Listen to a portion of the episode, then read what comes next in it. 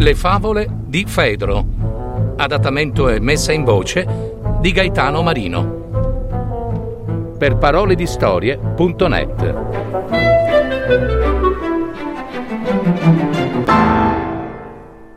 Il porcellino e le pecore. Un porcellino assai vivace amava stare con gli animali per giocare e scherzare. Un giorno si infilò in un gregge di pecore per andare con loro al pascolo. Purtroppo il povero porcellino, ignaro del pericolo, non aveva pensato che dietro un gregge c'è sempre un pastore. Lo stesso, una volta accortosi del porcellino, lo afferrò e questi si mise a urlare e strillare.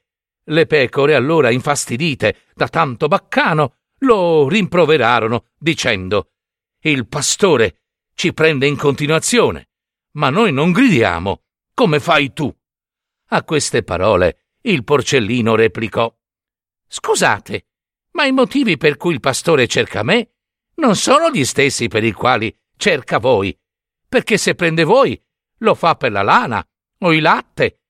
Da me invece vuole solo la carne». Morale: la favola dimostra che giustamente ci si lamenta di perdere non quanto si possiede, ma quello che si è, ossia la vita stessa. Avete ascoltato Le favole di Fedro, www.paroledistorie.net.